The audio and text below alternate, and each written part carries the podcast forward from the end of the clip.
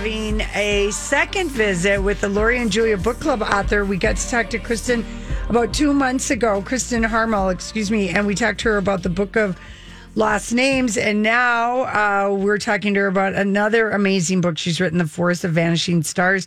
Hi, Kristen. Hi, Kristen. Hi, it's so good to hear your voices again.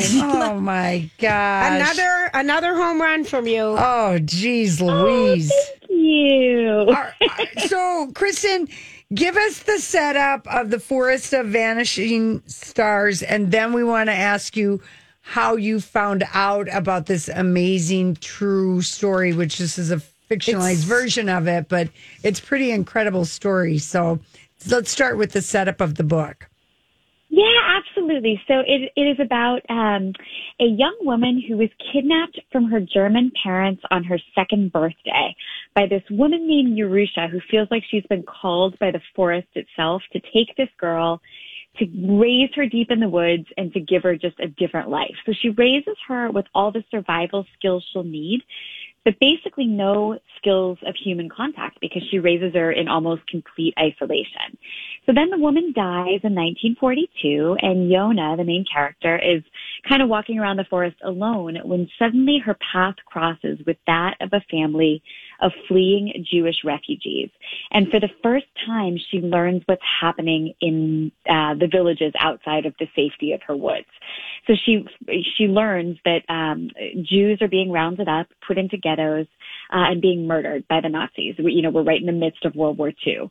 So she has this decision: does she stick to the safety of her forest, like she's always been taught, or does she step out of that safety zone and help and do what she can to save these people? And so, of course, she chooses the latter, or it would be a very short book. Right. I probably would not be on your show talking to you. Um, but it becomes this story of coming of age, a story of identity, and ultimately, at its heart, is it is about the, um, or it's based on the real life stories of Jewish refugees in Eastern Europe who really did survive in the forests that way for years during the Second World War and walked out of the woods alive at the end of the war. I mean, the the true stories behind this are just absolutely incredible. So, how did you find out about the story of people that had Lived in the forest. Yeah, lived in the forest. I mean, was it when you were doing were you know your research on the Book of Lost Names or another No, one of your um, books? That is, it's a great question. So I've written several novels set in World War II France. And this is set in World War II Poland, um, actually in an area of Poland that is now Belarus, you know, just because of shifting national borders. Um, so no, it was actually not during research for my other books, but it's something that I kept hearing mentions of here and there, um, just because it's such an extraordinary story. And um, you know, people reference it just in passing when you're talking about heroic stories of survival. And I remembered seeing a movie called Defiance that came out in 2008. Um, I think I saw it around 2009. It stars Daniel Craig um, as a man named Tuvia Bielski, who, along with his brothers, led a um, a group of refugees into the forest. Um, and that group grew to more than 1,200 people who hid in the forest and survived that way. So, you know, I think when I kept hearing this mentioned again or just hearing little references here and there to people who survived in the woods, I remembered that story and began looking back into it. Um, and the story that unfolded through the research was so much more in depth and so much more incredible, even than that movie, which was, um, which was a, an astounding, beautiful movie. I would highly recommend it. But you know, you can only tackle so much in two hours, and then you know, I I dove into a year's worth of research on this. It, it's just, uh, gosh, it's just fascinating. And in fact, one of the interesting things I get to do as part of this research was to speak to the youngest Bielski brother. So um, the movie is about the Bielski brothers. Um, and the group they formed. The youngest brother, Aaron, was 14 when he fled into the woods in 1941. He's still alive. He lives in Florida, just a few hours away from where I live. oh my gosh! And uh, he's he's 94 now, and we had a Oh. chance to talk last summer, which was such an honor and such a privilege. I if, mean, if you're just joining us, let's just give the book a plug. We're talking with Kristen Harmel. The book is The Forest of Vanishing Stars. The cover is gorgeous, by the way. And um, we're talking about the story of the Bielski brothers and that you just how how cool that you got to sit down with this this 94 year old man and, and talk about his experiences. It, I mean, what what an opportunity! And you know, these opportunities aren't going to be in front of us much longer. Right. We're, we're really, you know, we're losing the generation of people who were old enough to remember um, what happened during that war. But his experience, um, his experiences were so moving, and and the way he framed it and what he felt he had learned from it just having that discussion with him was so tremendously powerful. And I think, um, I think it really became part of the heartbeat of this book. Like the story is not about the Bielski brothers. The story is not about Aaron Bielski. Um, it's a completely fictional story where the real life survivors are based very heavily on the way those people survived. Um, but just to talk to someone who'd been through that and who walked out of the forest forever changed based on that experience was um, was really profound for me. Yeah, and and you know, I'm wondering if like because in Yona, when she you know she knows how to survive off the land, she knows how to defend herself, but she knows nothing about you know Yeah. humans or whatever. But when she meets this group of Jewish refugees um, fleeing the Nazis, and then when they have to. At one point, they have to go in deep into the forest and go into an area where she knows where there's a swamp. Right. And you're Yeah. writing it, you know, you really have all this good wilderness stuff. And I'm just, it was so vivid. I'm wondering, is that from Mr. Bielski?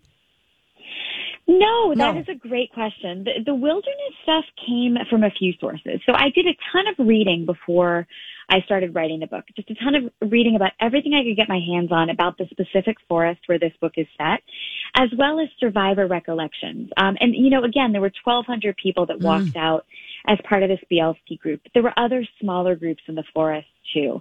And a lot of them have either written their own memoirs or have been interviewed, um, and, you know, have kind of given their recollections. Yeah. But even after reading through all of that, I felt like I didn't totally have a handle on the forest, which really had to become a character because Yes. the forest you know, sustained them and sheltered them and betrayed them and protected them. And, you know, the, the forest was a character. So I ended up connecting with this man named Vadim Sidorovich, who is a um, an ecotourism guide. Who he has a PhD, and he leads um, guided tours in English into the forest. He lives in the forest, and um, I contacted him and told him what I was writing about and that I needed some help. And um, and uh, he um, basically offered to become my research right arm in Belarus. So I would send him, I paid him by the hour, um, and I would send him like 20 questions at a time, and they would be things about the herbs and the flowers and the trees and the plants and, you know, how the survivors made stoves underground and how they would find shelter if they hadn't built their shelter yet and it started to rain, or how they would escape somebody quickly if they needed to blend in. I mean, there were a million questions, and he answered every single one in enormous detail, and I think that made the difference between the forest simply being a backdrop Mm-hmm. and the forest I, I hope coming alive as a Oh. character because he he brought it alive for me. Yeah. You, it, re- you really did. And, you know, and in your author's note at the end of the book, and the story is just, you know, it's so, it's, it is good, even though, you know, it is heartbreaking at the same time because you write in your author's notes, think about this for a minute. Approximately 3 million Jewish people were murdered in a single country, Poland. Mm-hmm. Yeah. I mean, Yeah. that's really, it far outweighed any other country. Yes. Yeah, so the chances of survival of these people who escaped into the woods were so low. I mean, that's what makes it so extraordinary that that against all of those odds, mm-hmm. against the odds of the Germans hunting them, against the odds of, you know, the farmers on the edges of the forest hunting them, you know, for for rewards, and against the odds of surviving the actual forest itself. You know, these these bitter cold winters, this inhospitable wilderness, and and to think that they made it through, it's just, it, I mean, it's almost mind boggling. Yeah, it really is. Kristen, you're such a lovely, amazing writer. The book is The Forest of Vanishing Stars. I want to give a plug because every Wednesday night you have Friends in Fiction. You, there's a Facebook page and you do a Facebook Live interviewing other authors um, at six o'clock Central Time here. And Yeah. um, you do it with other authors that we love Patti Callahan, Mary Kay Andrews, Mary Alice, um, can't think of her last name. Ma- yeah, Mary Alice Monroe and, and Kristy Woodson Harvey. You're Everyone has three right. Names. um, Everyone has three names except for you. Except me. You're I'm the only- oddball. I don't know how they let me join. I know it. It's I don't like- even belong there. I like that you just have two, but we have to ask you. The book is so delicious. Has anybody optioned it? Did you know for like a limited series or for a movie? Ah, gosh, I mean, from your lips, right? I, I hope that that happens soon. We're actually working on um, my previous book, The Book of Lost Yes, Names, and yes. then hopefully we'll be taking this one out soon. So if any of your listeners would like to option the book, Well, Well, right. we are always me know. reaching out to Reese Witherspoon, But and she's sold her company today for a lot of I, money. yes, I assume exactly, and I assume she's probably listening. So Reese, Always. if you'd just like to give me a call. We'll obviously, tell her. yeah. I feel like I tweeted her for We the did. book of lost Which- names. You're just such a lovely writer. It's such a treat to have you twice, like in a month. Uh, You got to tell us the Oh last great book you've read. Ooh, um, oh, uh, Patti Callahan's Once Upon a Wardrobe, which comes out in October, and it is about um, uh, the true story behind uh, C.S. Lewis coming up with Narnia, coming up with the world of Oh. Narnia. So it's just a beautiful. Oh, it's so good. Once Oh, Upon a he Wardrobe. wrote- I yeah, she wrote Savannah, Savannah. which we just loved. Thank you She for giving us a heads up, and we'll get in touch with her publicist. Perfect. Oh, gosh, perfect. we Yes, love- I, she, she's fantastic. Oh, good. Oh, love! Nice to chat with you, And, honey. and Kristen, we assume you're just always uh, working on your next book. You're always writing. I am. Yeah, I have one coming out. I think next summer. It's tentatively scheduled for next summer, um, and it's a return to World War II France. So, uh, the back to back to what I'm known for, World War II France. well, you're just You're so, good, at you're so good. you're good. known for we good love writing. talking to you. Love reading your books, The Forest of Vanishing Stars. Thank you, Kristen. Thank you so much for having me. So nice to talk to you two again. Absolutely. Have a good day.